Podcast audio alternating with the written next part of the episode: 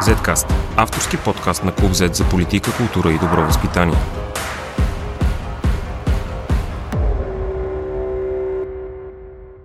Здравейте, аз съм Борислав Кръстев, а вие слушате 83-ти епизод на Zcast.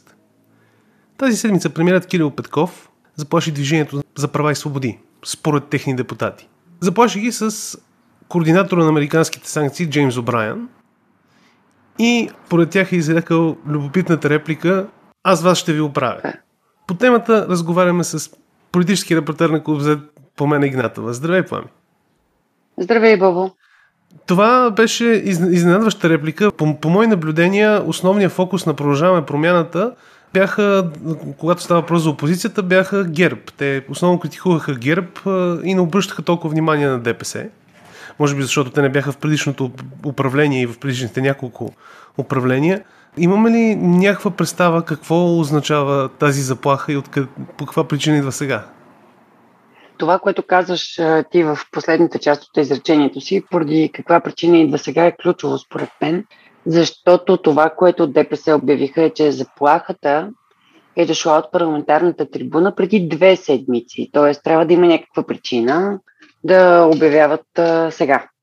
Слуховете, които се носят в парламента и те се носят от много отдавна са, знаеш и ти предполагам, че ни чака втори списък по Магницки, а с връщането на министър-председател от посещението му в Штатите.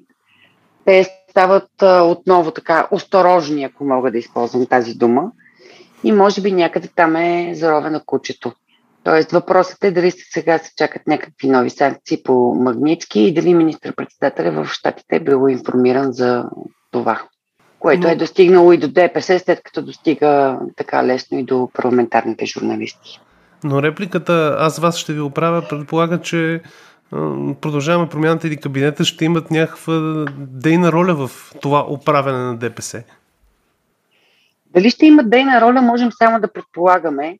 Сега видяхме с нощи, според мен, едно контролирано изпускане на този проект за извънреден закон, който е вързан с санкциите му по Магницки и всякакви други санкции, който закон обаче интересно никой не пожела да си припознае.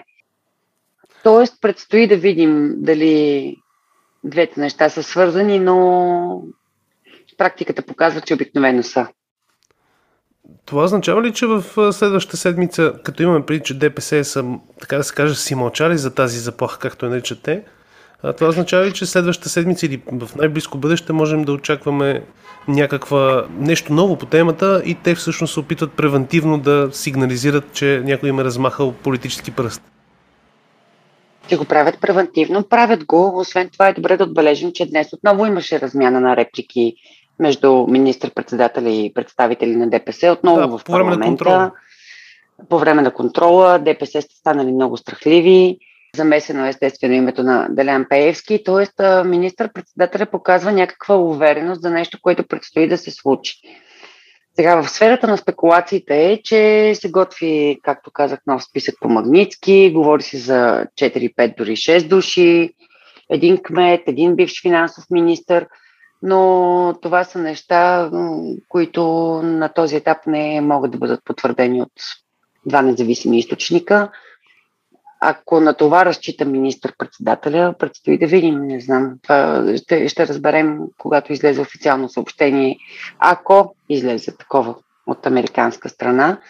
А, иначе, от, по отношение на така наречения български закон Магницки, знаем, че такъв се пише още от времето на служебния кабинет Министерство на правосъдието в широка работна група. Дали това пък визира министър-председателя, също предстои да видим, но очевидно двете неща са свързани и е в ход някакво движение по българския магнитски.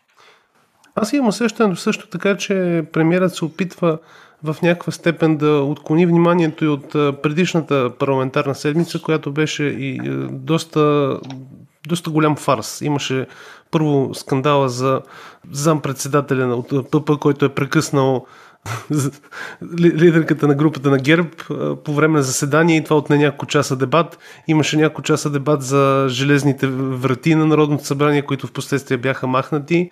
На първ поглед изглежда, че продължаваме промяната са много объркани в това какво да правят с този парламент и какво да правят там.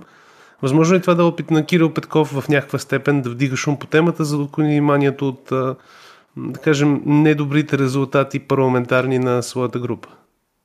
Ами, не, честно казвам, не мисля. Може би разсъждавам прекалено много като човек отвътре, но темата с отстраняването на зампредседателя от продължаваме промяната от поста, както и темата с прословутите врати са така наречените любими теми дъвки. Нали, първата беше топка вдигната от опозицията от лицето на ГЕРБ и то на практика без нужда. Нещо като генерална репетиция за вод на недоверие се възприе това.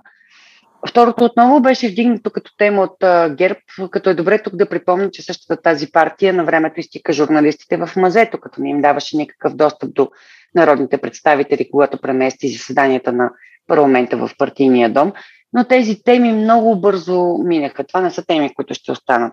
Ако има нещо, от което евентуално се отклонява вниманието, то това е темата с Република Северна Македония и така нареченото българско вето, смятам аз.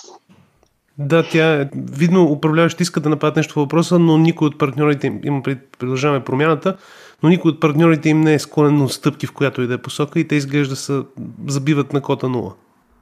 Забиват на кота нула, но към момента има някакви податки, че ще се опитаме да прехвърлим топката към Европейската комисия, което трябва всъщност да, да поеме гаранциите едва ли не, че българските очаквания ще бъдат част от преговорната рамка и тя да е тази, която да хока в кавички Скопие, а не България да играе лошо ченге, но дали съм права, предстои да видим съвсем скоро, предполагам.